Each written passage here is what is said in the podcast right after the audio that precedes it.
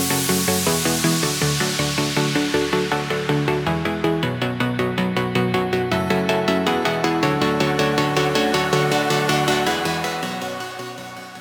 halo semuanya, ketemu lagi sama gue Aditya Hadi alias Kita Baca Buku. Uh, Sebelum gue mulai episode kali ini, gue mau menyampaikan sebuah pesan yang gue nggak henti-hentinya sampaikan di episode-episode gue Jadi mungkin beberapa hari atau beberapa minggu yang lalu kalian sudah sempat ngelihat beberapa penerbit di Indonesia. Mereka bikin campaign bareng-bareng untuk tanda kutip memerangi pembajakan buku. Mereka bikin hashtag kalau yang mau lihat kejadiannya di Twitter bisa cek uh, hashtag stop pembajakan buku. Jadi mereka kalau kalian lihat terus mereka bersatu kayak Avengers gitu, mereka reply replyan uh, satu sama lain yang biasanya nggak mereka lakukan, tapi akhirnya mereka lakukan karena mereka kayak tanda kutip punya musuh bersama alias Thanosnya mereka masing-masing ya. Jadi please uh, jangan beli buku bajakan lagi karena uang yang kalian beli untuk buku bajakan itu nantinya nggak akan sampai ke penulis dan penerbit yang sesungguhnya. Jadi nanti kalau mereka nggak dapat duit, kalian juga kan kita semua nggak akan bisa menikmati buku-buku bagus yang uh, mereka hasilkan. Nah, mungkin itu aja pesan dari gua. Sekarang gua mau langsung ngobrol sama tamu gua kali ini. Uh, dia gua kenalnya pertama kali dari tulisan dia di LinkedIn. Mungkin bisa langsung kenalin diri aja. Halo. Hai, halo, gue Hestia, biasanya dipanggil Hesti.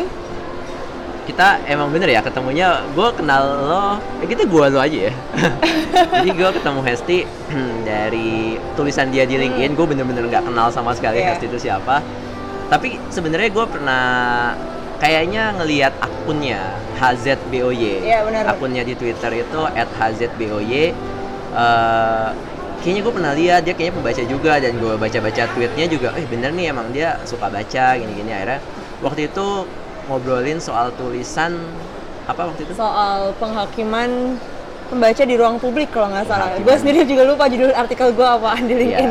Dan sekarang tuh udah kayak gue beberapa minggu terakhir atau beberapa bulan terakhir juga sering dengar obrolan dengan tema yang sama. Sekarang orang bilangnya kayak book shaming gitu ya. Ya, buku Ya, ini. jadi Heeh. ah lu kok bacanya teen lit doang, Iya. oh lu bacanya ini doang gitu. Nah waktu itu uh, Hesti membahas hal itu di tulisannya. Yap. Apa premisnya waktu itu? Jadi kayak ya emang kenapa kalau orang orang baca buku dan harus ada genre-genre tertentu supaya dia jadi di dikasih label pembaca buku gitu loh. Ya lo mau baca mau baca yang sorry tuh saya receh misal atau misalnya yang berat selama lo baca buku ya nggak masalah gitu. Itu pertama itu dari genre. Terus yang kedua dari format. Kayak orang-orang tuh suka banget ngejudge orang yang nggak baca buku secara fisik, misalnya paperback, printed edition sebagai lu nggak baca buku karena lu nggak pakai printed. Padahal sama aja mediumnya gitu. Mau audiobook, mau electronic book baik itu di tablet, di handphone atau pakai ebook reader, sama lo baca buku ya itu tetap aja buku. Itu tetap aja kegiatan membaca gitu. Dan membaca itu nggak ter, nggak tertutup juga dengan buku. Bahan pustakanya banyak. Lo mau baca koran hari itu, kayak mau baca majalah, mau baca komik itu juga kegiatan membaca dan itu patut diapresiasi. Mungkin kalian yang baru dengar dan belum kenal Hesti, tapi udah dengar gaya dia ngomong soal buku ini udah kayak kelihatan banget. Ini bener-bener orang yang suka buku gitu. Ketika Iya. dia ngomongin buku tuh bener-bener cet cet cet cet gitu. Jadi langsung cepet dan eh, kayak gitulah. Emang Hesti kalau ngomong kayak gitu. Jadi sebelumnya kita juga udah sempat ngobrol-ngobrol juga Iya, ya di sini ya waktu betul. itu ya. Eh, di tempat yang sama. Jadi kita lagi di Kokas nih sekarang. Nah, eh, tadi lu bis akhirnya bisa kayak eh, nulis soal book shaming dan lu juga tadi kelihatan banget lu antusias banget soal buku. Lu sejak kapan sih suka buku? Karena karena sebenarnya kan pendengar podcast gua mungkin banyak yang belum kenal lu secara dalam. Ya, oke. Ini Hesti ini siapa? Jadi mungkin eh, kalian bisa kayak saling dekat dengan hobi yang sama karena kita semua sama-sama suka buku. Iya. Mungkin bisa jelasin dulu sejak kapan suka buku? Oke, jadi gue suka buku dari kecil karena orang tua gue adalah bookworms dua-duanya. Bokap gue suka sama science, nyokap gue suka sama art and literatur, sama sastra juga. Jadi kayak ya udah, eh, mereka selalu punya waktu di mana gue harus baca buku gitu. Dan setiap setiap maghrib, pokoknya setelah eh, senja gitu, nggak boleh nonton televisi karena ya mungkin teman-teman juga tahu Indosiar dan lain-lain itu tayangannya selalu sinetron. Akhirnya kami dibiasakan untuk ya udah lu baca kalian baca buku gitu. Dan mereka memberikan contoh juga. Jadi bokap nyokap gua jam itu pun juga baca entah itu baca koran baca majalah pokoknya buka buku. Nggak pernah nyalain televisi. Baru nyalain ketika TVRI jam 9 malam gitu. Ada apa? Berita. Dunia dalam berita. Oke. Keter banget umur gue ya. itu yang bikin gue kesel karena itu biasanya film di stop dulu kalau Iya. ada dunia berita baru lanjut lagi setelahnya. Habis itu Iya. udah ngantuk gue. Jadi gara-gara gara-gara itu sih, gara-gara dibiasain akhirnya ketika gua masuk SD, eh duit jajan gua habis cuman buat rental komik. Tapi gue bacanya di tempat rental komik gitu karena nggak dibolehin sama bokap nyokap. Oke. Satu ketika ketahuan, akhirnya sama nyokap dikasih, udah baca Agatha Christie. Beneran dikasih Agatha Christie yang eh, Ten Little Niggers. Apa atau nggak gitu kalau bahasa Indonesia Indonesia tapi kan? Iya bahasa Indonesia. Judulnya di Gramet yang sekarang itu And Then There Were None pokoknya. Itu buku Agatha Christie pertama yang mana akhirnya gue jadi suka sama tulisan-tulisan detektif. Nah dari situ udah deh makin akumulatif, akumulatif sampai sekarang jadi suka banget sama buku dan kuliah gue pun juga berhubungan sama buku. Waktu itu waktu kecil baca komik komik apa? Eh, Ingat gak? eh, enggak sih komik standar sih Conan, Slam Dunk kayak gitu-gitu lah pada masa itu. gue tertarik banget sih karena biasanya kalau orang tua orang tua bahkan gue sendiri kan sekarang udah jadi orang tua ya itu emang susah banget buat ngelakuin apa yang bokap nyokap lo lakuin Hmm. jadi bener-bener nggak ngapa-ngapain di eh, bokap nyokap lo kerja Bokap doang yang bokap kerja. kerja nah eh, bokap kerja pulang mungkin udah capek mungkin pengen apa kalau gue sukanya bola gitu gue pengen nonton bola nyokap lu juga mungkin udah capek seharian ngurusin rumah gue pengen nonton sinetron gitu tapi itu nggak mereka lakuin demi biar lo juga nggak nonton Iya iya, heeh. jadi menurut menurut mereka kebetulan banget sih karena ya itu bokap gua suka baca banget, nyokap apalagi gitu kan dan mereka punya taste sendiri akhirnya ya daripada lihat sinetron mending kalian baca buku kayak gitu-gitu sih. Oke. Dan ini lu waktu itu gede di Surabaya. Iya, gua dari kecil sampai besar di Surabaya gua pindah ke Jakarta cuman hanya karena kerjaan aja. Oke. Dan lu waktu seiring berjalannya waktu kan tadi oh kuliah dari SD, SMP, SMA, kuliah pun pu- kepustakaan ya. Iya, ilmu perpustakaan. Ilmu ilmu perpustakaan. Itu lu sempet dapet biasanya kan kalau orang yang suka baca buku tuh dianggapnya kayak kutu buku, worms gitu, nerds gitu. Lu sempet dapat tanda kutip julukan kayak gitu terus bingung untuk berteman atau lu akhirnya dapet teman juga selama SD, SMP, SMA nah, itu? itu yang seru sih. Jadi gua malah bisa dapat teman gara-gara gua baca buku. Oke. Jadi waktu SMP uh, pertama kali gue berkenalan dengan buku dalam bahasa Inggris karena temen gue minjemin buku.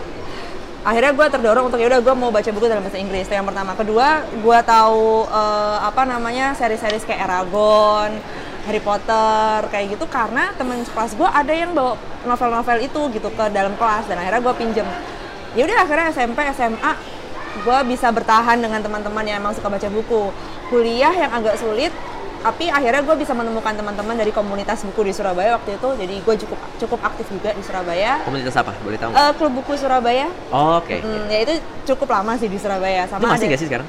sampai sekarang masih masih ada masih grupnya masih aktif kok gue masih aktif di situ juga gitu ya udah dari situ kuliah gue ketemu sama teman-teman yang suka baca jadi lebih lebih enteng lebih enak lebih gampang gitu walaupun ya ada ya ada julukan-julukan tertentu tadi gitu Oh. beda sama adik gue adik Ah, gue adik lu? mengalami dibully soalnya ketika SMA Padahal adik lu juga sama-sama kayak lu suka baca buku Iya, juga. suka baca buku sama dan karena satu rumah kali ya, jadi bacaannya ya ya sama Iya, kami iya, iya. semua Ngerti, gitu. ngerti. Akhirnya eh, dia dibully di SMA dan dibully di kampus sih.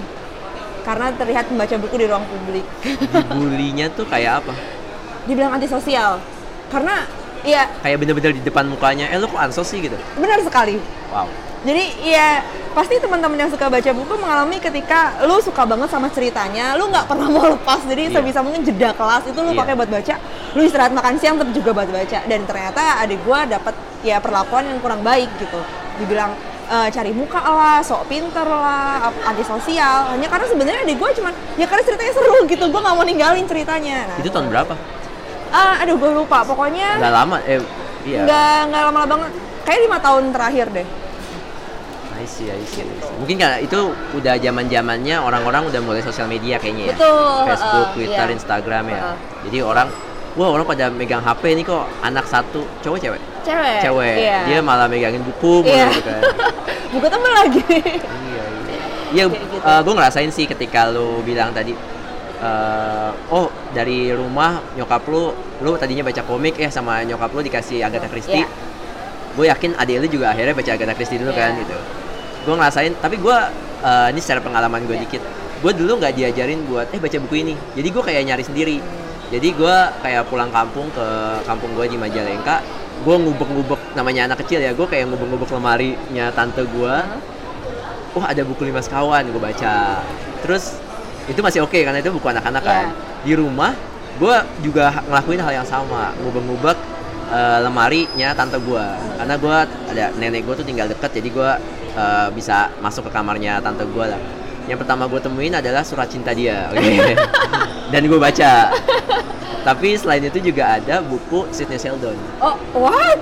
Nah itu yang gue akhirnya tahu ini kayaknya sebenarnya gue nggak boleh baca ini deh kayaknya ya Ceritanya umur berapa itu itu gue SMP oke okay, oke okay. uh, mungkin gue nggak tahu sih kalau lo cewek gimana karena di zaman gue tuh SMP tuh banyak yang uh, cowok-cowok tuh bawa ini kayak komik bokep ke okay. ke sekolah mm-hmm. nggak perlu disebutin lah ya judulnya yeah. apa mungkin yang denger yang zaman zamannya sama mau gue tahu juga tapi gue justru nggak baca itu karena gue ngerasa kayaknya gue lebih mendingan baca Sidney Sheldon okay. dan itu masih kayak diem-diem okay. iya jadi kayak dan waktu itu gue kayak ngumpet-ngumpet uh. di gue taruh di bawah bantal gue taruh apa kayak gitu uh. sih jadi gue ngerti banget kalau emang buku yang pertama kita baca itu emang yang ada di rumah ya betul tapi akhirnya lu sampai sekarang suka yang model-model Agatha Christie atau ada kayak berubah jadinya malah semakin meluas. Pertama mungkin karena pergaulan, kedua karena interest terhadap terhadap isu, terhadap satu topik ya. Akhirnya jadi banyak genre. Gue nggak bisa bilang, emang lu suka banget sama topik apa, Hes? Nah, itu pasti gue tuh ngikutin mood. Saat ini suka sama filsafat sama feminisme misal. Ya udah, gue bisa bener-bener bisa ngebaca itu sampai tengah waktu di mana gue ngerasa oke okay, cukup, gue akan pindah ke topik yang lain kayak gitu. Oke, tapi waktu itu kan Agatha Christie itu fiksi. Yeah. Habis itu lu sempet kayak non fiksi pertama lu apa? Aduh, gue lupa non fiksi pertama gue apa. Atau tentang gara, apa tentang? Kayak gara-gara kuliah deh. Oh.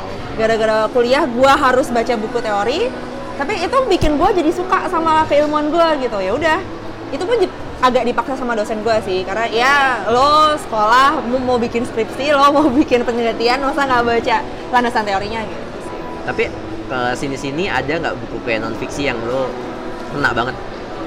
Non fiksi kena banget ada dua yang tahun ini ya per tahun 2019 pertama ada Lost Connectionnya jo Johan Hari. Oke. Okay. Uh, itu bagus banget dia Boleh soal. sedikit. Ya itu soal depresi. Jadi kenapa sih orang bisa depresi?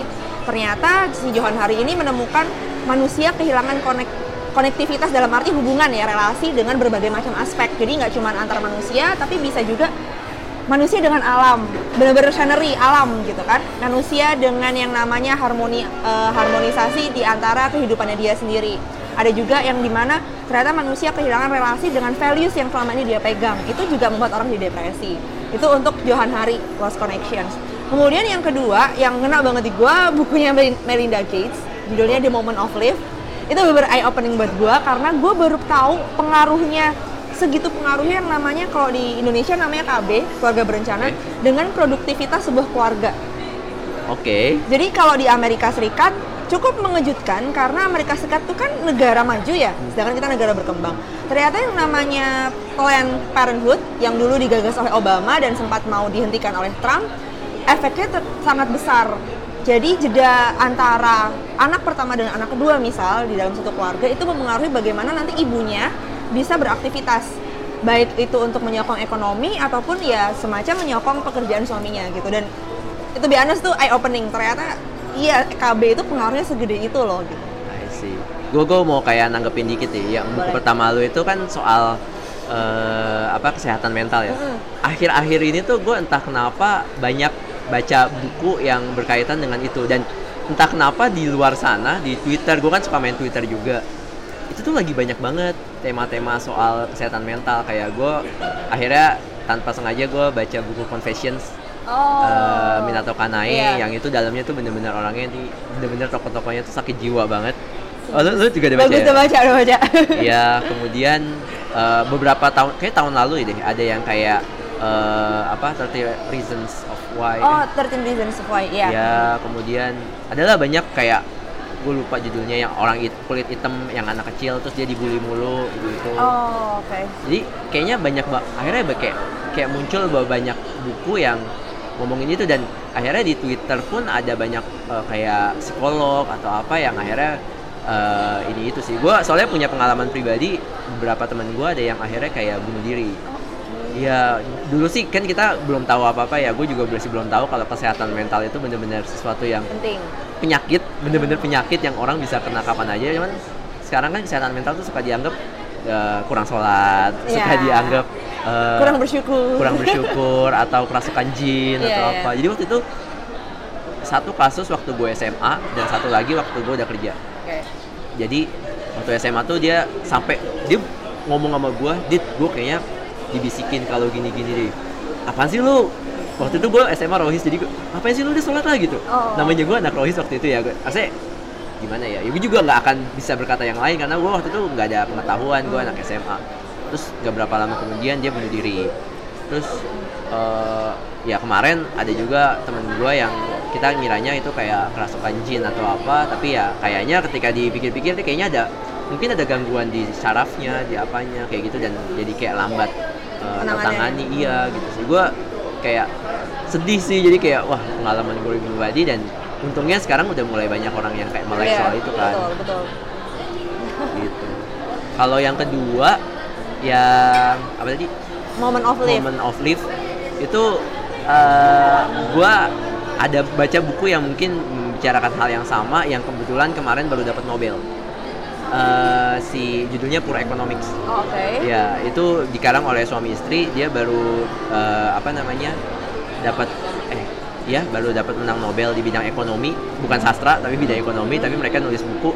Dan mereka tuh bikin penelitian di negara berkembang kayak India Indonesia. Oke. dan mereka bilang itu jadi banyak orang-orang miskin yang kadang-kadang nggak bisa keluar dari kemiskinannya karena dia nggak ngerti apa yang kalau kita mungkin eh, eh, maksudnya kalau orang-orang yang misalnya cukup atau ya cukup inilah ya menengah ke atas atau apa ngerti gitu pentingnya apa menjaga eh, anak gimana umurnya gimana merencanakan kehamilan itu seperti apa. Jadi kita juga bisa taraf hidupnya tuh lebih naik gitu seperti yang lo jelasin tadi gitu. Tapi buat orang-orang yang mungkin menengah ke bawah atau mungkin benar-benar miskin mereka nggak mikirin itu mereka mikirin gimana caranya nih anak gue bisa makan gimana anak gue bisa sekolah Iya. gitu yang itu nggak bisa dikasih nggak bisa diselesaikan cuman kayak kita ngasih duit Iya. doang Mm-mm. karena ketika mereka dikasih duit doang ya mungkin dipakai buat rokok dipakai Iya. buat apa yang sebenarnya Iya. nggak nggak penting buat mereka gitu Iya. itu sih oke nah eh, selain itu ada nggak buku lain yang kayak atau buku yang akhirnya lu jadi bikin karya bikin tulisan khusus tentang itu atau bikin gue nggak tahu video atau apa belum apa ya kayaknya kayaknya sampai sejauh ini sih masih belum. Rata-rata yang gua baca itu tulisan-tulisan pendek-pendek novel-novel kecil-kecil doang sih emang sebagai hiburan atau sebatas. Ya gua cuman pingin mendalami satu topik tertentu tadi misalnya kayak filsafat ya. Emang gua lagi pingin aja gitu. Tapi kalau untuk mendorong gua nulis lagi nulis spesifik soal dia atau bikin karya kayaknya masih belum. Nah, ini gue mencermati nih karena waktu itu kita pertama kali kita ketemu di sini, Hmm. kita ngobrol soal waktu itu lu bener-bener baru bikin pertama kali apa namanya baca, Baca bareng, bareng, baca iya. bareng.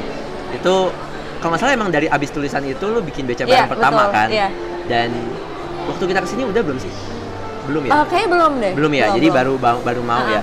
Dan lu cerita apa yang mau lu lakuin dari Iya. situ dan gua cerita juga kalau gua gua bikin klub buku atau Iya. apa kita kayak ngobrol panjang lebar soal itulah intinya kita sama-sama pengen literasi di Indonesia makin maju Iya. orang makin banyak yang baca Iya. tapi setelah gue perhatiin dari cerita lo tadi ketika lu waktu kecil ibu lu baca bapak lu baca lu juga baca adik lu baca itu sebenarnya mirip-mirip sama baca bareng yang lu bikin sekarang ya iya bisa dibilang kayak gitu sih Jadi kayak masing-masing orang itu uh, baca sendiri-sendiri. Iya. ya? Mungkin lu bisa jelasin sih. Ya, Jadi, baca bareng tuh kayak gimana? baca bareng itu intinya cuman ya udah sekelompok orang berkumpul untuk uh, saling menemani membaca buku gitu. Hmm. Karena ada beberapa orang, misalnya kayak gua, gua itu seneng kalau ditemenin baca. Jadi uh, terserah uh, lawan lawan bicara, bukan lawan bicara ya, yang nemenin gua itu mau kerja, mau main game, mau dia sama-sama baca buku. Kalau gua ditemenin baca buku, gua akan lebih seneng gitu. Nah, baca bareng ini seperti iya kurang lebih seperti supporting system untuk orang-orang yang pertama kayak gua mau ditemenin baca buku. Terus yang kedua sebenarnya supporting system buat teman- teman-teman yang kayak adik gua. Dia hanya karena dia baca buku di ruang publik gitu. Gua maunya bikin supaya ya sama kok kita semua sama mau baca apa pun nggak masalah gitu kan. Terus ya kalau yang ketiga kalau misalkan emang bisa ramean baca buku dan bikin orang jadi penasaran eh kayak seru nih ada baca buku kenapa enggak? gitu. Akhirnya membuat kegiatan membaca itu bersifat inklusif bukan eksklusif. Jadi ya kak ini saya cuma bawa majalah majalah doang apakah boleh ikut? Loh, boleh boleh aja nggak masalah. Kita bareng duduk nggak apa-apa gitu sih. Oke. Dan gua tadinya mikir, oh lu kayaknya kepikiran begitu doang, tapi ter- ternyata setelah gua denger cerita lu, ini tuh ada kayak connecting the dots-nya. Lu tadi ada urusan sama ada adik lu pernah dibully, Iya. terus pernah ng- ngelakuin hal yang sama juga waktu itu waktu masih kecil dengan keluarga lo. Dan mungkin lu sama teman-teman lu juga mungkin ngelakuin itu ya waktu itu ya. Jadi Iya. sama-sama suka baca, sama-sama bawa, baca bu- apa, bawa buku ke sekolah, terus kalian baca bareng Iya. gitu ya. Nah, sekarang eh, waktu itu pertama kali yang datang berapa? Pertama kali gue nggak nyangka yang datang 10 orang. Jadi ceritanya ya ya se- sebagaimana gue ngepost sesuatu di Twitter dan Instagram paling-paling 2 sampai tiga orang. Jadi gue emang nggak sengaja set ekspektasi tinggi. Ketika hari H datang what bisa sampai 10 orang gitu. Dan ternyata ada teman-teman di sana yang pertama dia eh, mungkin teman-teman Instagram tahu karena dia bookstagrammer gitu. Ada juga yang memang berkecimpung di pener- eh, penerbitan buku. Ada juga yang memang salah satu bisa dibilang salah satu influencer di Twitter kayak gitu. Dan gue nggak nyangka aja bahwa impactnya bisa sampai 10 orang gitu kan. Yang kedua 8 orang gue juga ya sama sih. Oke karena 10 paling juga nggak jauh-jauh. Makanya yang lucu yang ketiga. Karena gue belajar dari statistik dua pertemuan sebelumnya yang cuma segitu gue belajar ya udah gue akan eh, booking tempat gitu kan. Jadi gue booking tempat dengan ngomong mbak 10 aja nggak usah ada apa namanya nggak usah reservasi yang aneh-aneh deh mbak. Pokoknya ada tempat buat 10 orang. Selesai nih ternyata waktu datang lebih dari 10 dong. Itu gue kaget banget sumpah. Karena akhirnya jadi kayak ngebook hampir satu lantai si resto itu gitu. Cuman buat baca bareng doang. Dan syukurnya lagi si tempat itu si namanya Uma Uma di Blok M itu bersuportif gitu sama kegiatan kami. Jadi dia dibantuin ada ada apa lagi kak? Apa musik yang mau dipelanin atau ada yang mau disiapin lagi dibantuin ini itu gitu. Jadi gue wah ternyata kegiatan gue yang hening yang sebenarnya juga nggak rame-rame nggak datengin siapa-siapa. Dapat respon positif juga dari teman-teman yang ada di luar sana gitu di Twitter dan Instagram. Oke. Nah, dari yang datang itu sempat ada ngobrol apa nggak? Misalnya kayak dia share, oh gue udah pengen banget nih ada acara ka- kayak gini, makanya ketika lo bikin gue dateng atau ah cuma pengen tahu aja, pengen ketemu sama Maksudnya intensi mereka ikut acara lo tuh apa? Ikut baca bareng itu apa? Kalau, nah ini yang lucu karena ada juga yang datang hanya karena pengen tahu penasaran emang kegiatannya kayak gimana. Ada juga yang datang karena gue selama ini pengen banget eh, ada yang ada acara kayak gini baca bareng. Ada juga yang ngomong makasih loh Mbak Hesti dibuatin acara kayak gini. Saya jadi bisa fokus baca bukunya. Jadi ada yang Oke. dia bener-bener kan gue emang bikinnya dua jam ya durasinya setiap kali pertemuan dan itu gue sengaja eh, apa namanya total itu hanya untuk membaca jadi gue nggak ada perkenalan nggak ada diskusi buku pokoknya dua jam tuh buat baca selesai acara dia bilang karena Mbak Hesti saya bisa baca sampai satu bab gitu dan tidak terdistraksi oleh handphone oleh ngobrol Oke. Ini buat teman-teman yang tadi mungkin belum nangkep, buat memperjelas aja. Jadi bener-bener acaranya tuh duduk kita duduk di kursi bawa buku masing-masing. Kadang juga nggak mesti buku apa pun. mesti. Jadi baca dan ya udah baca terus sampai dua jam dan gak ada acara kayak Iya. pembukaan, speech Yap, apa nggak ada. nggak ada betul betul Terlepas dari nanti habis dua jam itu mau ngobrol Iya, silakan. silakan, gitu. Tapi akhirnya ngobrol nggak sih? akhirnya ngobrol jadi gue selalu menandai bahwa acara selesai dengan mengajak mereka foto bareng. Oke. itu tandanya acara sudah selesai. Jadi gue membebaskan. Kalau mau yang langsung kembali silahkan. Mau ngobrol silahkan. Tapi malah kebanyakan ngobrol jadi kenalan mereka. Karena kan ada yang tahu ada yang tahu dari Instagram ada yang tahu dari Twitter. Akhirnya mereka saling berkenalan. Ada yang mungkin dari tadi kayak ngeliatin gue penasaran sama bukunya dia tapi ini belum waktu diskusi gitu belum bisa ngobrol. Akhirnya mereka ngobrol. Jadi selama dua jam itu selama tiga udah tiga ya udah tiga Udah kali tiga kali, sendiri betul. ya itu nggak ada yang apa melanggar aturan nggak ada So far belum ada, gue juga padahal gue nggak strict ya, Iya. tapi mungkin mereka sungkan kali ya, karena ngelihat yang lainnya pada baca, jadi kayak jarang banget yang ngecek handphone gitu. Paling berkali-kali cuman apa namanya pesan makan, pesan minum gitu aja. walaupun sebenarnya lo nggak nyuruh eh handphone semua taruh meja ya Enggak, nggak nggak ada, nggak ada kayak gitu. Gue luwes banget. menarik nah ini yang setelah itu yang menarik lagi eh, dari acara eh, baca barengnya si Hesti. Ini waktu di sini gue inget banget ketika kita ngobrol gue bilang ya boleh minum. Jadi gue bilang kalau sebenarnya gue pengen ada kalau lebih gue pengen ada lebih banyak acara buku acara buku. Karena banyak acara buku yang sebenarnya dulu ada tapi jadi nggak aktif karena vakum dan lain sebagainya. Nah, gue pengen makanya kenapa gue bikin podcast ini, gue bikin ada klub buku startup juga yang gue bikin. Itu karena gue pengen gue waktu itu ngomongnya gue pengen kayak gym, ya kan? Jadi kayak orang tuh datang hari apa aja ada Iya. acara buku.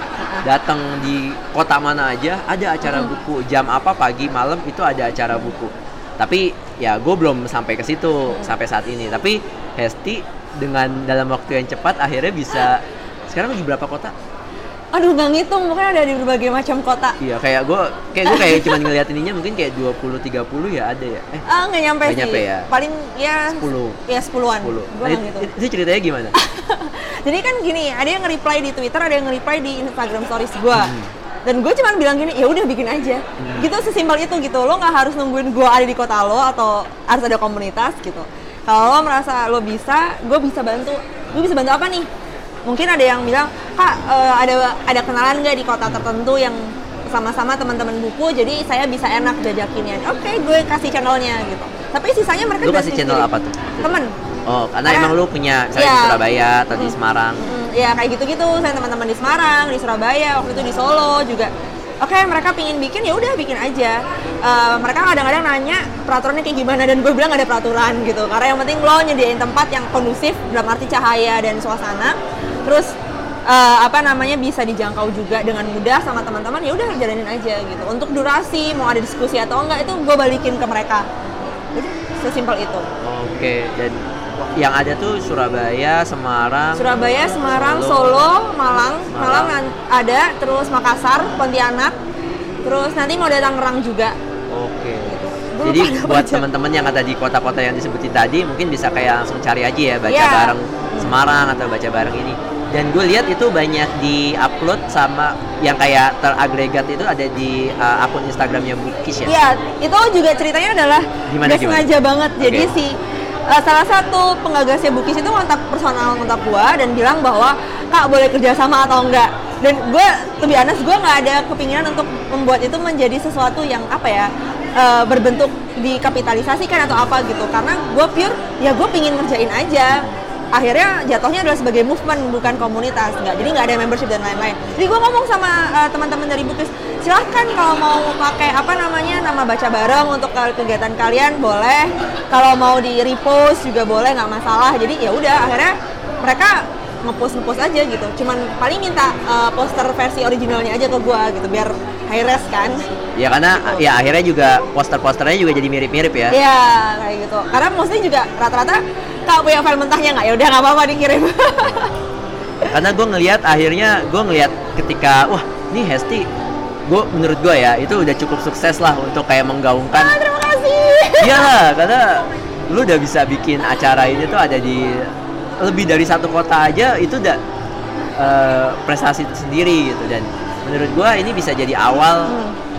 i- apa yang gue bikin waktu itu, apa yang gue pikirin waktu itu. Jadi wah kayaknya bagus nih kalau eh, apa namanya acara-acara buku semua dikumpulin, entah ya nanti disebarinnya juga. Jadi dikumpulin oh hari apa tanggal berapa di kota mana itu nanti dis- ya kita sebarin tinggal bareng-bareng aja. iya, tinggal milih kan Iya. jadi dia bisa di kapan tanggal berapa atau mau yang seperti apa dia tinggal milih aja gitu Iya, kan Jadi Iya. nanti Hesti nyebarin, gue nyebarin, Iya. yang lain nyebarin Uh-uh. gitu kan. Dan Betul, kayaknya sebenarnya eh, komunitas buku tuh sebenarnya nggak ada masalah dengan itu. Cuman kayaknya waktu itu dulu nggak ada yang mulai aja sih. Iya. sih? kayak gitu. Kayak antara nggak ada yang mulai atau mungkin lebih ke arah yang megang itu udah sibuk banget sama hal lain. Iya. Jadi tidak ada kontinuitas gitu loh. Jadi mungkin bagi yang denger nih, misalnya eh gue ada di Ambon atau gue ada di Aceh, terus gue pengen tuh bikin acara ini ya. Kalau emang kalian mau bikin sendiri, silahkan boleh dikasih tahu ke kita, nanti kita Iya, bantu sebarin. betul. Atau mau pakai, eh gue kayaknya pakai baca, pakai nama baca bareng aja, Boleh, boleh juga boleh gitu kan. boleh Nanti banget, ya. eh, nanti abis ini kita kasih eh, kontaknya Hesti semua lah gitu, biar kalian langsung kayak Boleh, boleh. ketemu. Boleh. Tapi mungkin balik lagi ke obrolan kita waktu itu di sini, Hes Oke, apa tuh? opini lu soal kayak komunitas buku di Indonesia saat ini itu seperti apa? Lu tadi pernah ikut komunitas yang apa? Klub buku Surabaya Buku kan? Surabaya. Ini ini kayak eh, apa ya ya pengalaman lu dari eh, dari ikut itu Iya. sampai sekarang ini sebenarnya kayak lagi menurun kah atau lagi naik atau gimana sih? Kalau di Surabaya sendiri mungkin walaupun dia adalah kota besar di salah satu kota besar di Indonesia, tapi untuk pergerakan literasinya tidak semasif Jakarta. Mungkin bisa salah satunya ya penulis-penulis itu kebanyakan berasal dari Jakarta atau dari lebih timur lagi kayak dari Makassar gitu kan. Teman Mas Aan dari Makassar kan ada penggeraknya. Sehingga kayak ag- bukan agak susah sih, mungkin jadinya kalaupun ada acara-acara literasi ko- kos yang harus di apa ya dikeluarkan itu agak banyak karena kan kami harus mengundang juga teman-teman dari Jakarta gitu. Jadi ya akhirnya komunitas-komunitas itu bergeraknya lebih ke arah ke diskusi atau nga- ngundang orang-orang yang memang base-nya tidak jauh dari Surabaya, mungkin teman-teman dari Sidoarjo, teman-teman dari Malang kayak gitu kan. Dan kebetulan juga di Surabaya itu ada eh, salah satu perpustakaan indie C2O Library kalau pernah dengar. Itu salah satu perpustakaan yang bisa dibilang cukup aktif untuk bikin-bikin acara soal buku. Jadi selain ada klub buku Surabaya, juga sebenarnya ada Goodreads Indonesia cabang Surabaya, ada C2O Library. Tiga bisa dibilang tiga elemen ini yang membentuk gue seperti sekarang ini. Akhirnya gue jadi kayak kenal sama beberapa orang. Akhirnya mengerti bagaimana oh ternyata industri penerbitan, industri buku itu seperti itu. Ketika gue pindah ke Jakarta, pastinya berbeda. Di mana Jakarta akses ke mana-mana gampang, termasuk informasi. Kemudian eh, ruang-ruang untuk literasi banyak. Sebutin aja komunitas Salihara, ada Hutan Kayu, eh, Indie Bookshop Posanta yang yang ada di Santa aja sering banget ngadain acara gitu kan. Jadi iya bisa dibilang komunitas suasana komunitas dan tingkat antusiasmenya berbeda dengan yang ada di Surabaya itu berdasarkan pengalaman gue. Oke. Selain di Surabaya, lu pernah ngalamin ada kayak komunitas di kota lain nggak atau kenal temen di kota lain? Kalau mengalami belum pernah, tapi karena gua dulu adalah sampai sekarang sih masih sebagai teman-teman dari blogger buku Indonesia, gua ada beberapa teman yang di kota-kota tertentu kayak di Bandung gua ada, di Jogja ada. Cuman ya itu gua belum belum pernah ber apa ya ikut langsung dengan mereka di komunitas itu. Oke, tadi kan lu jelasin kondisi umumnya, oh Jakarta tuh emang lebih banyak aksesnya, mungkin lebih banyak komunikasi juga, Surabaya tuh kurang dan di kota-kota lain juga ada. Tapi eh, mungkin gue mau nanya, sebenarnya kalau lu bandingin sama waktu dulu, waktu lu lu join klub Surabaya pertama kali kapan? Kuliah 2011 berarti. 2011. Iya. 2011 2011 sampai 2019 lu ngelihat ada perubahan nggak? Dari ini secara Oke. umum, nggak nggak nggak Surabaya doang, Iya, tapi kayak secara umum di Jakarta juga yang lu lihat kasat mata aja. Ada perubahan pasti. Eh, positif atau negatif? Jadi baik ya secara umum malah negatif jatuhnya. Kenapa? Ya bisa jelasin lagi. Jadi kenapa kok bisa gua ngomong negatif? Karena waktu gua kan gua join di klub eh, di klub buku ataupun kontes buku tuh di 2011. Tapi gue juga melihat teman-teman di kota lain di Jakarta misal, wah ternyata masif gitu.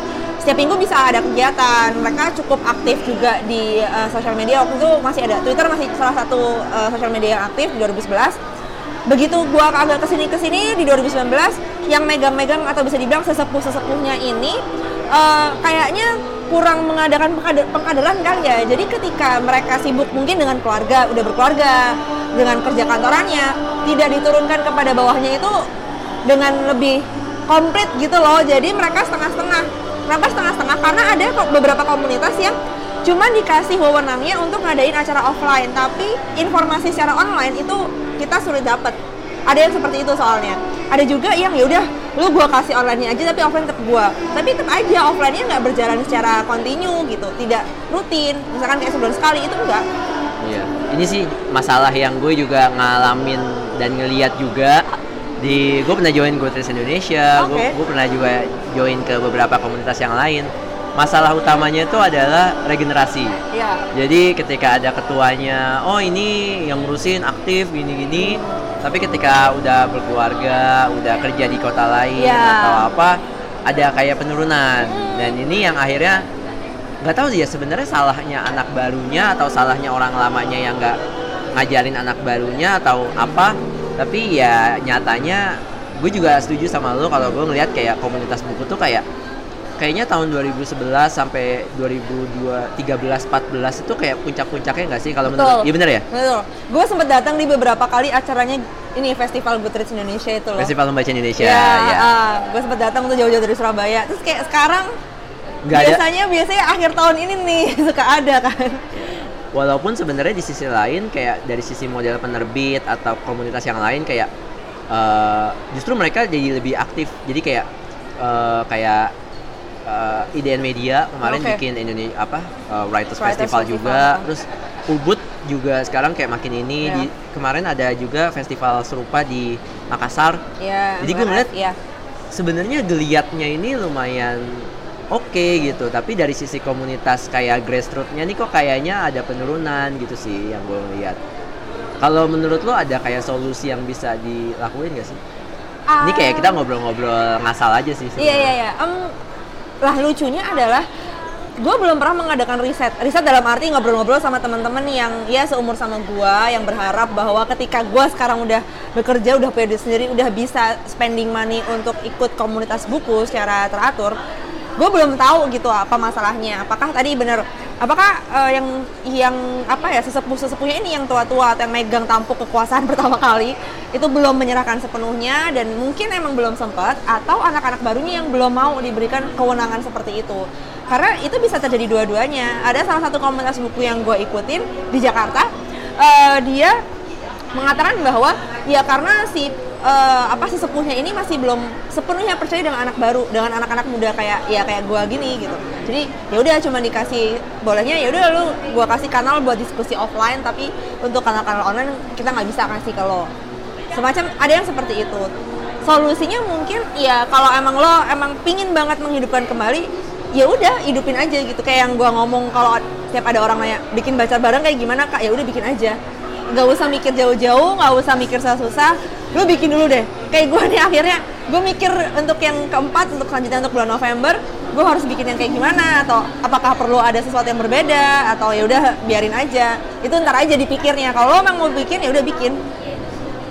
Mungkin kayak semangat ini dulu tuh gue kebayang ketika orang bikin komunitas apa. Mungkin juga dulu gue nggak tahu sih. Gue bukan salah satu pendirinya Goodreads Indonesia juga mungkin kayaknya kayak gitu Yuk bikin aja yuk komunitas di goodreads.com waktu itu Iya, iya.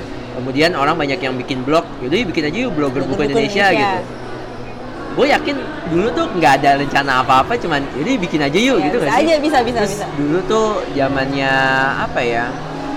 Oh, sama-sama suka fantasi, yuk kita bikin, kita ngumpul-ngumpul bikin Iya. gathering. Akhirnya Iya. mungkin sekarang jadi kayak portal fantasi atau apa?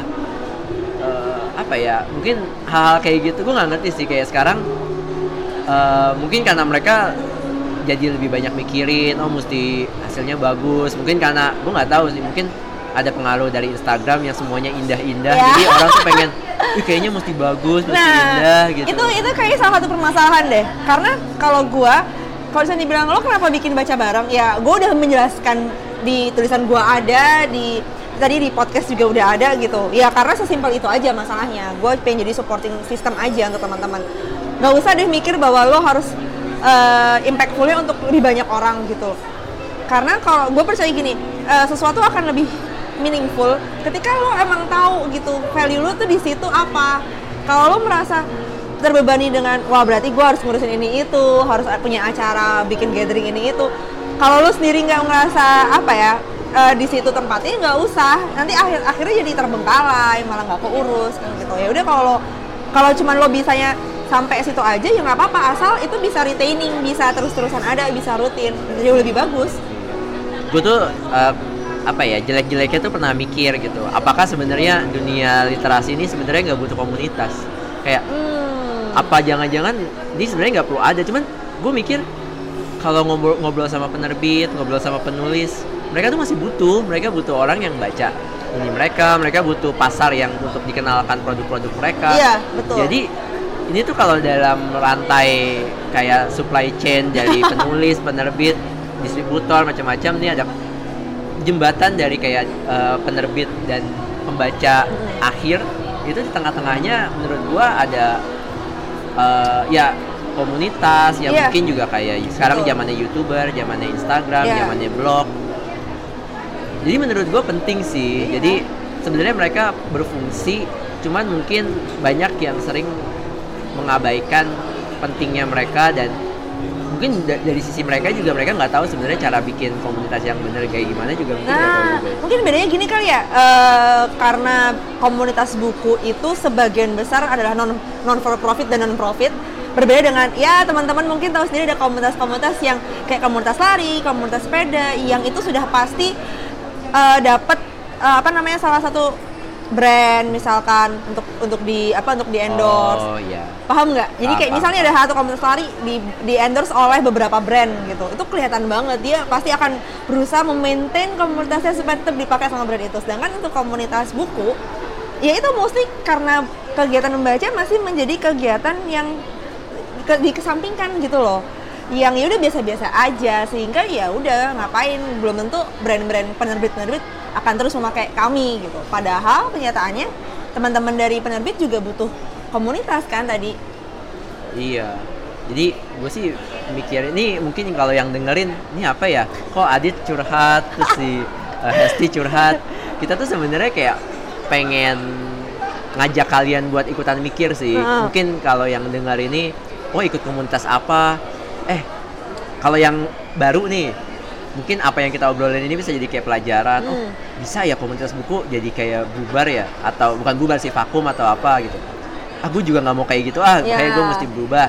Atau mungkin yang udah lama, eh, iya ya gue baru sadar gue udah lama vakum nih. Ah, bisa aja Yuk bangkit lagi iya gitu. balikin lagi Jadi ini kita ngobrol-ngobrol gini bukannya kayak mau apa, mau buka luka lama atau apa enggak, tapi pengen ngajak biar yang tadinya negatif ini bisa naik lagi jadi positif Tuh, sih. iya iya. Bagus lah karena ya balik sekarang ya itu teknologi udah makin oke sehingga arus informasi yang kita dapat bisa makin banyak ya kenapa tidak digunakan untuk membangkitkan semangat literasi lagi yang ada di Indonesia yang dulu sempat ada kita aduh suka banget deh gue kalau datang ke acaranya festival pembaca Indonesia itu karena Oke. punya booth-booth fandom-fandom, Mortal Instruments, ada Game of Thrones juga, ada Indo Harry Potter, ada kayak gitu-gitu. Dan to be honest, gue mengincar itu gitu. Karena gue seorang pembaca buku dan wah ketemu sama teman-teman satu fandom itu menyenangkan. Kenapa kok sekarang nggak ada gitu loh? gue cukup menyayangkan hal itu. Padahal bisa jadi ada beberapa seri-seri terbaru fantasi yang di baru diterjemahin sama beberapa penerbit itu bisa jadi bisa jadi apa ya eh, sebuah target untuk mereka ngadain acara bareng kayak kemarin sebenarnya eh, si portal fantasi PNFI itu barusan bikin kan Iya, Camp yang sama Blood. Nura. iya sama Nora dan gue dateng walaupun dua Seru ya? iya seru banget walaupun gue udah setua ini maksud gue gue besar dengan uh, Percy Jackson dan kedua karena nama gue dapat dari ya mitologi Yunani jadi gue merasa ada attachment sendiri gitu itu sebuah langkah bagus kenapa kok nggak teman-teman yang lain uh, bikin juga. Indo Harry Potter sampai sekarang masih jalan. Dengan mereka terakhir bikin acara kan ya di Taman Suropati. Itu itu keren banget sih mereka bikin acara kayak gitu. Yang cukup gue sayangkan mungkin teman-teman Mortal Instruments Indonesia. Gue sempat masuk ke dalam Facebook grupnya tapi mungkin karena pengaruh dari TV seriesnya yang kurang mendapat atensi baik dari teman-teman di Amerika sehingga mereka yang ada di Indonesia pun juga cukup apa vakum. Terus komunitas-komunitas lain ya Westeros Indonesia tuh besar loh. Kenapa kok nggak bikin lagi? Masa cuma nonton bareng doang gitu. Ayo bikin baru. Ya gue berharap itu ada lagi. Nggak harus komunitas buku kayak misalnya klub buku atau apa fandom itu juga termasuk komunitas buku gitu. Dari situ bisa ke mana-mana. Atau mungkin ini gue kepikiran aja sih dari cerita lu. Mungkin fandom-fandom ini juga mesti melepas. Mungkin ya ada sisi-sisi kayak eksklusivitas atau Oh, apa. betul. Jadi kayak ah gue kan eh, portal fantasi ya udah fantasi aja gitu. Oh gue Harry Potter ya udah gue ngurusin Harry Potter aja. Ketika ini ada orang Westeros dia vakum ya udah biarin aja gitu. Maksud gue kenapa nggak kita tuh menjalin komunikasi satu sama lain misalnya Indo Harry Potter ngelihat nih Westeros kok nggak ada ada tapi ada satu orang yang dia masih aktif banget tapi dia nggak ada temennya Ya udah, bik- iya bikin bareng iya iya betul walaupun betul. mungkin orang yang orang Harry Potter Indonya tuh kayak aku nggak pernah baca tapi ya Iya. udah asal ngumpul aja asal iya asik-asikan betul. gitu bisa sih? bisa bisa bisa bisa bisa banget kayak gitu. Yang malah kalau aduh sumpah ya ini karena berkesan banget tuh festival membaca buat gua ya. Jadi salah satu eh, waktu salah satu sesi itu si Westeros Indonesia bikin kelas gue lupa pokoknya kelas bahasanya GOT karena Iya, gue iya. nggak baca GOT gue nggak paham. Menurut gue itu mungkin bisa jadi salah satu bisa jadi salah satu uh, opsi untuk gathering gitu loh. Untuk mengenalkan kayak gue yang belum pernah baca coba deh lo ikutan duduk kita kelas ada di Game of Thrones ada bahasa ini itu gitu. Ya udah kita baca bareng-bareng. Itu bisa aja diinisiasi sekarang. Dengan bantuan tadi kayak lo bilang Indo Harry Potter ikut bantuin teman-teman Portal Fantasi ikut bantuin. Ya kenapa enggak gitu. Kita harus saling saling mendukung kan intinya. Iya sih menurut gua kita udah mulai apa ya gue nggak tahu sih kayaknya ya feeling gue dulu tuh ada kayak eh, perasaan-perasaan atau ego-ego yang masing-masing komunitas itu jadi kayak semuanya jalan sendiri-sendiri gitu padahal jalan sendiri-sendirinya oh yang satu yang datang tiga orang yang satu tiga orang satu tiga orang padahal kan kalau digabungkan bisa jadi sembilan Iya, gitu iya. kayak gitu sih jadi mungkin kita udah bukan zamannya eksklusivitas tapi zamannya kolaborasi Iya, sih satu betul, sama lain kolaborasi. Eh, berharap banget ada yang kayak gitu. Portal Fantasi itu sebenarnya oh, person in personnya itu tergabung dalam beberapa fandom sih, setahu gua. Nah, ya itu eh, cukup harusnya dengan seperti itu mereka bisa membangkitkan lagi yang punya mereka gitu.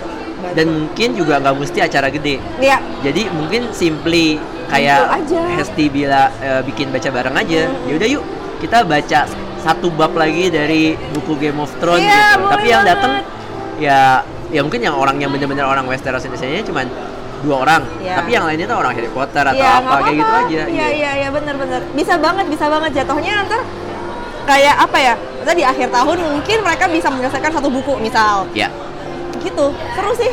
Iya, gitu sih. Ya mudah-mudahan aja nanti abis ini kita Amin, ngobrol amin, amin. kita ngobrol sama banyak orang. ide. Iya. Justru itu ketika gue sih mikirnya ya itu ketika kolaborasi, ketika ngobrol satu sama lain, Hmm. ketika ngumpul itu harusnya ide-ide banyak yang keluar sih. Cuman mungkin selama ini tuh kayak semuanya masing-masing ngerjain urusan masing-masing jadi akhirnya kayak seolah-olah mungkin nggak pengen misah-misah tapi kayak seolah-olah kayak kepisah sendiri aja. Ya, makanya, makanya sih kalau gue sendiri pribadi sukanya ya lo punya acara tentang buku gue akan pasti coba ngeblast. Jadi pernah di Instagram di Instagram gue pada satu hari itu hari Sabtu itu kayak seharian di Jakarta bisa ada acara bedah buku. Jadi dari yang pagi jam 10 siang sampai sore itu kebetulan ada acara. Dan itu gue posting semua di Instagram. Dengan harapan guys untuk teman-teman yang suka buku nih ini lo ada opsi acara yang oke dan gratis gitu lo tinggal duduk datang doang dengerin selesai. Gue berharap teman-teman yang eh, mendengarkan podcast ini atau mungkin taruh searching nama gue bisa kalau misalnya ada informasi soal lo punya acara buku mention gue aja. Gue akan coba untuk retweet atau nge-reshare di Instagram gue gitu. Gue juga berharap orang-orang kayak gue yang suka buku punya opsi-opsi pilihan untuk dia ya akhir kan nggak harus di mall nggak harus hura-hura. Bisa banget dengan bedah buku atau diskusi buku. Ya mungkin di sisi lain juga mungkin namanya komunitas mungkin kita juga nggak bisa gerak sendiri ya. Mm. jadi mungkin kalau ini mungkin ada beberapa yang denger nih dari penerbit atau dari penulis atau dari pihak-pihak lain lah. Toko buku misalnya dengar podcast ini mungkin komunitas ini ada loh. Jadi dan kita tuh gue rasa sih kita komuni- komunitas tuh pasti terbuka untuk kayak kolaborasi atau Iya. apa. Jadi kayaknya lebih enak deh kalau kita tuh sama-sama ngerjain bareng sama-sama ini bareng. Kita juga kadang-kadang juga nggak minta oh harus ada duitnya atau oh apa. enggak. Oh my kan? god gue nggak kayak gitu. Ya jadi gue sih ngerasanya mungkin jadi ada hal-hal alami yang itu jadi kayak misah-misahin kita gitu loh. Jadi kayak eh, penulis tuh biasanya kayak rada-rada introvert. Dia Ya. nggak enak duh nanti kalau gue deketin komunitas kayaknya gue dianggap promosi gitu Ya. kan. Terus dari sisi penerbit duh gue nggak enak nih. Gue mesti bayar apa enggak ya? Kalau gue nggak bayar gue nggak enak gitu gitu. Tapi kalau gue bayar juga bayarnya berapa? Gini-gini. Gue juga mungkin belum untung juga kayak gitu-gitu. Dari sisi toko buku misalnya eh oh gue nggak yakin. Ah ini bisa datengin orang apa enggak ini sebenarnya kayak gimana? Gitu itu sih menurut gue mungkin secara alami itu jadi kayak kita kepisah-pisah Iya. gitu tapi kalau misalnya ada yang melepaskan rasa nggak enakan rasa yuk Sungkan. rasa apa mungkin dari sisi komunitasnya juga oh gue sungkan ah dia kayaknya penulisnya terkenal banget deh Iya. jadi gue nggak enak ah deketin dia Ah, gitu ah, ah. takutnya gue disangka pansos atau Iya. apa gitu kan Iya, iya ada pasti ada pasti ada kayak gitu juga sih ada rasa-rasa di mana masih kalau ah gua mah apa, Iya. sedangkan dia sudah jadi seperti ini. Enggak, nggak usah ngemikir kayak gitu. Iya. Kalau misalnya kita satu visi, sama-sama pingin memajukan literasi Indonesia, sama-sama pingin membuat kegiatan membaca sama kerennya dengan teman-teman yang suka traveling gitu. Ya udah, yuk gerak bareng. Lebih enak kalau kita bisa kolaborasi.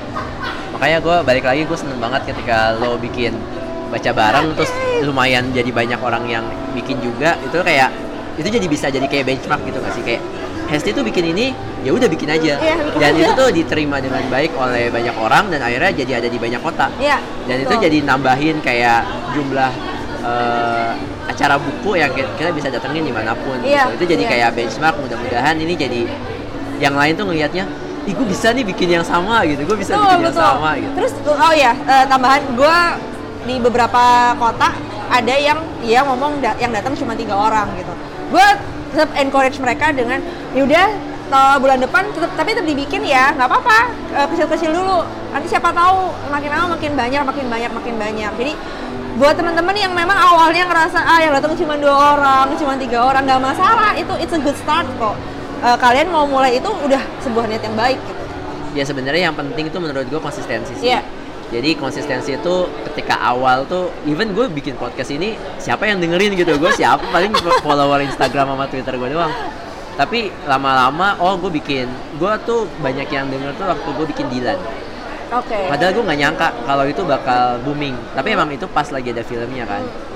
Gue nggak nyangka gue cuman bikin bikin aja eh banyak yang dengerin gitu. Wah gue jadi tahu nih makanya abis itu ketika si bumi manusia keluar gue akhirnya bikin lagi.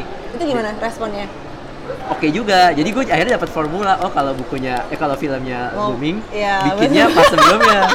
Gitu. Nah Oke. komunitas tuh sebenarnya mungkin hal yang sama juga. Waktu awal-awal gue inget banget festival membaca gue nggak yang pertama nggak ikut sih gue ikutnya yang kedua atau ketiga gitu. Gue jadi panitia. Itu tuh nggak nggak gede. Eh, kayak cuman ya nggak nggak- gede lah bootnya juga nggak gitu banyak. Kita tempatnya di eh, kuningan waktu itu di plaza festival. Tapi akhirnya makin lama orang makin tahu makin gede makin gede makin gede. Ya itu sih jadi emang awal-awal ya pasti gitu. Tapi ketika kita konsisten bikinnya itu apa ya mau nggak mau pasti akan ada orang yang dengar dan ini. Iya iya itu eh, kuncinya tetap konsisten, rutin dan semangatnya tetap dijaga siapa tahu nanti eh, itu di mana ya tiga orang di Semarang. di Semarang Ah. misalnya nanti tiba-tiba ada Firsa Besari mau ke Semarang lu langsung dikonekin wah itu gue yakin gak bakal tiga sih Lebih banyak. iya pasti Amin, kita, amin. kita nanti lagi ke Semarang pas lagi ada acara itu udah jadi kita berdua misalnya jadi lima gitu kan Iya lumayan. jadi buat tadi teman-teman di Semarang atau di kota-kota lain yang bikin baca bareng itu ya udah konsisten aja sih menurut gue dan yang di kota lain ih kok kayaknya gue sendiri jangan nanti gue bikin gue doang yang datang Nggak gitu nggak usah takut ya Jadi ada juga yang kontak gua itu dia dari Palangkaraya Eh, karena dia karena temennya dari Pontianak teman-teman Pontianak udah bikin terus kayak Kalimantan juga pengen bikin yang lain gitu. Jadi gue bantu untuk cariin eh, siapa ya temen gue yang ada di sana yang mungkin bisa yang ngadain juga. Ya nggak apa-apa, kalaupun cuma satu atau dua orang, it's a good start tadi gue ngomong yang nggak apa-apa. akhirnya semua eh, kayak yang bikin itu lo ngelis gak sih atau gue punya listnya di laptop gue sendiri karena mereka karena biasanya gue minta poster Iya. Terus biar, gue bisa nge-share kan gitu Paling nanti share aja ke gua. Jadi gue Iya. kayak misalnya lagi ada, oh ini bulan ini nih ada di di Solo, ada di Semarang, ada di Jogja. Jadi kita kayak Ya, bisa oh, saling, betul, iya betul. kan? bisa bisa bisa iya iya kayak gitu Oke, gila. Ada lagi yang mau tambahin soal komunitas? Em, ya pokoknya nanti kalau komunitas mungkin cari yang sesuai dengan minat sama value teman-teman itu ada di mana gitu. Nggak usah dipaksain. Harus terkenal harus gede. Pasti sesuatu yang besar itu dimulai dari langkah yang kecil dan konsisten. Konsistensi itu pasti akan membawa membawa kita ke satu satu titik tertentu yang sebenarnya kita juga kadang suka wah ternyata sampai sini ya gitu. Gitu sih. Keren, keren, keren. Nah, ini mungkin sebelum ditutup, gue biasanya kalau ngobrol sama orang tuh selalu gue bikin tebak, eh, bukan tebak-tebakan sih, kayak trivia. oke Jadi gue kasih kayak dua pilihan atau berapa atau pertanyaan singkat, nanti lu jawab, tapi harus cepet. oke oh my god Siap ya? oke siap Oke, pertanyaan pertama eh, fiksi atau non fiksi? fiksi Eh, pertanyaan kedua e-book atau buku fisik? buku fisik Selanjutnya karena lu suka buku fisik, kalau lu beli buku fisik itu lu namain atau enggak? nggak Kenapa? nggak suka aja ada nama di Lu, situ lu sukanya bersih. bersih Lu tipe orang yang beli buku langsung baca atau lu penimbun buku? penimbun ketahuan Apa, apa istilahnya? Sekarang tuh banyak istilah kayak gitu. book hoarder ya itulah book hoarder apa macam-macam. Iya, iya. Jadi lu banyak beli, tapi sebenarnya nggak langsung lu baca. karena gue punya prinsip eh, mending nyesal beli daripada nyesal nggak beli Oh iya. Walaupun sebenarnya sekarang ini ya, maksudnya sebenarnya sekarang beli buku tuh gampang banget ya Maksudnya Super gampang. Tokopedia Iya. ini yang, yang asli ya bukan Iya. yang bajakan ya Tokopedia toko buku online Gramedia. Gramedia.com itu sering ada diskon. itu godaan sih. tapi akhirnya lu lebih suka ya udah beli aja dulu nanti bacanya belakang Tuh. Ini nyimpannya di mana karena lu suka buku fisik kan Eh, di kamar kamar gue di Jakarta ada dan setiap kali pulang koper gue sih buku bukan baju. oke oke oke oke menarik selanjutnya lu lu orang kopi apa orang teh Kopi. Oke. Eh, lu suka kalau lu baca buku, lu suka ada sepi aja atau ada suara musik? Suara musik. Itu bisa konsen. Bisa, malah bisa konsen. Apa biasanya? Tergantung apa pun. Mau itu EDM, mau itu yang ada suara vokalnya ataupun cuma instrumental bisa. Disesuaikan dengan buku yang lagi lu baca atau enggak? Enggak. Jadi lu kayak random aja. Iya, random. Atau lu ada kayak playlist eh, apa di Spotify eh, playlist lagu yang didengar ketika baca enggak? Enggak ada, gue nggak punya malah. Oh nggak ada. Tapi lu suka ada musik-musik, Iya. nggak suka sepi. Heeh. Oke. Lu kalau dalam sehari biasa berapa jam nuli, eh, baca? Minimal sejam sebelum eh, mulai kantor. Gue kan mulai kerja jam 8, jadi jam 7 kalau bisa gue udah baca buku. Tapi itu satu hari total sejam doang atau kayak di total? Eh, kalau emang bisa, gue pasti lebih. Jadi sejam atau dua jam dan eh, sejam berikutnya adalah setelah pulang kantor. Either mau tidur, either ya udah selesai ngerjain tugas kantor, atau pas jeda makan siang. Berarti ini ini nyambung aja sih kayak lu tipe orang yang kayak nyediain waktu khusus atau lu kayak di mana-mana lu baca buku baca gitu. Nah, dua-duanya. Keduanya. Jadi kayak eh misalnya lagi lu bener-bener bawa buku ke mana-mana kalau lagi istirahat eh baca dulu gitu gitu Betul sekali. Jadi eh, di semua device gue ada. Gue punya e-book reader, handphone gue ada e- eh, pembaca buku, Gramedia Digital, Kobo, Google Books ada di situ, dan gue juga bawa buku fisik. Jadi to be honest, tas kerjaan tas kantor gue lumayan berat selain laptop. audiobook juga lu suka oh, gue nggak langganan audiobook karena cukup mahal sih audiobook. tapi lu belum pernah nyoba Gue cuman trial. Oh. Kobo kan ada trialnya tuh, tapi begitu harus berbayar gue putusin. jadi lebih ke kayak karena bayarnya bukan Iya, karena lu betul. gak suka Iya, lebih ke arah, ya lebih pricey. Oke, Eh, mungkin kalau boleh sebutin tiga buku Indonesia yang paling lu suka. Oh my god, buku Indonesia yang paling gue suka. Mati. Karena kebanyakan atau kesedikitan? Karena kesekian Kesedikitan. Anjir, gue kayak ketahuan banget kalau gue jarang baca buku bahasa Indonesia. Apa. Mungkin yang pertama eh, calon orangnya Pram. Karena itu salah satu bukunya Pram yang bisa gue baca. Gue belum sanggup baca tetralogi guru. Oke. Berat buat gue. Terus kedua, buku filosofi terasnya Henry Oh, Manampiring. Dia ngajarin gue sama filsafat. Kemudian yang ketiga, bukunya siapa ya? Buku bos lu? Siapa? Buku bos lu nggak? Oh, God. oh iya, buku bos lu ketahuan lu belum baca tuh? Self driving enggak dong. Kalau nggak karena self driving gue nggak akan kerja sama bos gue yang sekarang. Oke. Jadi buat yang Dikasih tahu. Iya, tapi kan maksudnya buat yang sebelum belum sebelum dengerin ini udah pernah denger eh, cerita lu di podcast Kepo Kepo Buku. Buku. Jadi Hesti ini mungkin kalau kalian baru denger di sini, mungkin abis ini kalian bisa langsung ke podcast Kepo Buku punyanya Om Rane, eh, Om Steven sama eh, Om Toto. Hesti juga udah ngobrol di sana ya.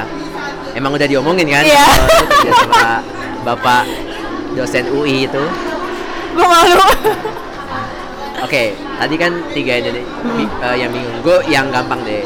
Tiga buku Inggris, tiga buku eh, berbahasa Inggris yang. Nggak harus nggak harus ini nggak harus fiksi atau non fiksikan ya. Eh big question eh sorry. Eh, brief answer to the big question Stephen Hawking. Karena gue akhirnya bisa baca buku Stephen Hawking. Gue seneng banget. Terus habis gitu Lost Connection Johan Hari sama tentu aja yang tadi gue sebutin eh, The Moment of Life-nya Melinda Gates. Ini pertanyaan trivia terakhir gua, tapi kalau gua kasih ke orang-orang yang sebelumnya, itu biasanya mereka rada ragu untuk menjawab. oke ini awal gue deg-degan Jadi eh, oh, biasanya orang kan nanya, oh eh, penulis yang lu suka, buku yang lu suka gitu kan. Nah, gua challenge lu. Ini sebenarnya lu boleh jawab. Kalau lu nggak mau jawab juga nggak apa-apa, Oke. bebas. Ya, mungkin dideketin ya, biar nggak. Ya, kalau lu nggak mau jawab serah, atau lu mau jawab inisialnya aja boleh. oke Tapi lu, gua harap sebutin tolong eh, siapa penulis buku Indonesia maupun luar yang paling lo nggak suka? Dan Brown. Kenapa? Sumpah pace-nya lambat gue nggak betah. bisa sama semua, oke. ya, I know, I know, I know. Gue siap di backlash sama fandom-fandom luar sana, tapi gue uh, gue ya, seperti yang lo tahu kan eh, sebelum film muncul gue harus udah baca novelnya jadi ketika itu Oh, itu- rame-rame itu, itu peraturan lo. iya Ya, peraturan pribadi. Jadi Hesti kalau mau nonton film yang ada yang adaptasi dari buku, dia harus baca bukunya. betul jadi Dilan juga gitu. Dylan gue nggak Oh, nonton nonton, tapi baca bukunya dua-duanya. Jadi ketika itu lagi rame-rame Da Vinci Code inget kan kenapa dia kontroversial? Akhirnya gue baca. Pertama Da Vinci Code oke. Oh kayaknya oke nih nggak apa-apa gue bisa baca. Walaupun to be honest gue cukup lama baca bukunya. Terus kemudian malah kebalikan kalau nggak salah eh Lost Symbol apa-apa gitu gue lupa. Oh Angels and Demons, Angels sorry and sorry. Demons dulu, ya. Angels and Demons, Angels and Demons ada filmnya, gue harus baca novelnya. Di situ gue langsung, sumpah ya, gue nggak sanggup lagi nerusin tulisannya Dan Brown, sumpah. Pace-nya tuh lambat, gue nggak betah dan terlalu detail gitu. Gue nggak terlalu suka sama yang terlalu detail. Oke. Jadi lu berhenti di Angels and Demon. Betul. Ya padahal gue punya lagi ada Lost Symbol tuh gue punya eh, fisiknya yang hardcover pula udah beli. Ya udah biarin aja dia disimpan. Oke, kita disagree di situ karena menurut gua gua paling suka justru Angels and Demon. oh my god, sorry. Gak apa-apa santai. Iya iya iya. Inilah Hesti sang pembenci Dan Brown. Tapi lu kalau ketemu lu bakal minta tanda tangan gak? Eh, dia, dia ke sini tiba-tiba iya. somehow gitu ke Indonesia ada Mungkin- mungkin ada acara akan- sama Pak Prof Renat Kasali Oh my god. wow, impossible tapi nggak apa-apa. Mungkin gue akan minta, tapi itu bukan buat gue karena gue kenal beberapa temen yang emang suka dengan tulisan Dan Brown. Ah, Buat dia aja, bukan buat gue. Nih gua jadi kayak ada tambahan pertanyaan lagi Boleh boleh. lu ada gak sih penulis maupun luar atau eh, apa luar negeri atau Indo yang itu tuh lo banget kayak lu tuh kalau dilahirkan Gimana? kembali tuh kayaknya jadi dia gitu Siapa ya? Mungkin ini agak narsis, tapi ini penulis Indonesia namanya Mbak Windri Ramadina. oh ya tahu tahu Dia Windri. belakangan kan digagas media kalau Iya, nggak iya, salah iya. ya. Heeh. Kenapa? Karena gue suka sejak dia nulis She itu di bawahnya Gramedia waktu itu, Tini Iya, di bawah iya. Gramedia. Karena dari situ gue mengenali kalau si Mbak Windri ini otaku. Dia Oke. baca komik sama kayak gue, nonton anime Oke. sama kayak gue juga. Jadi kayak wah relate banget nih sama kehidupan, bukan kehidupan, sama kepribadian gue. Dan akhirnya gue dari situ eh, menelusuri novel-novel dia dan baca novel-novelnya dia sampai sekarang. oke ya semoga tapi udah pernah ketemu Belum. ya nanti bentar lagi ketemu amin amin amin. Oke itu aja mungkin obrolan gua sama Hesti. Lo ada pesan penutup untuk pe- pembaca? Pokoknya jangan jangan malu, jangan merasa membaca adalah kegiatannya orang-orang pintar. Membaca tidak hanya terpusat di baca buku, bahan pustaka apa pun dengan medium apa pun itu tetap namanya membaca. Tetap semangat membaca di mana pun dan kapan pun. Oke, kalau lo mau kontak lo di mana? Bisa ketik aja nama gua di Google karena gua nggak Google Proof. Hestia Istiviani atau kalau mau langsung bisa ke Twitter @hzdoy. Oke, thank you banget Hesti. Bye bye. Bye. Seru ternyata ya. Jadi panas. Panas. Tidak menyangka. Satu jam. Ya Allah lama.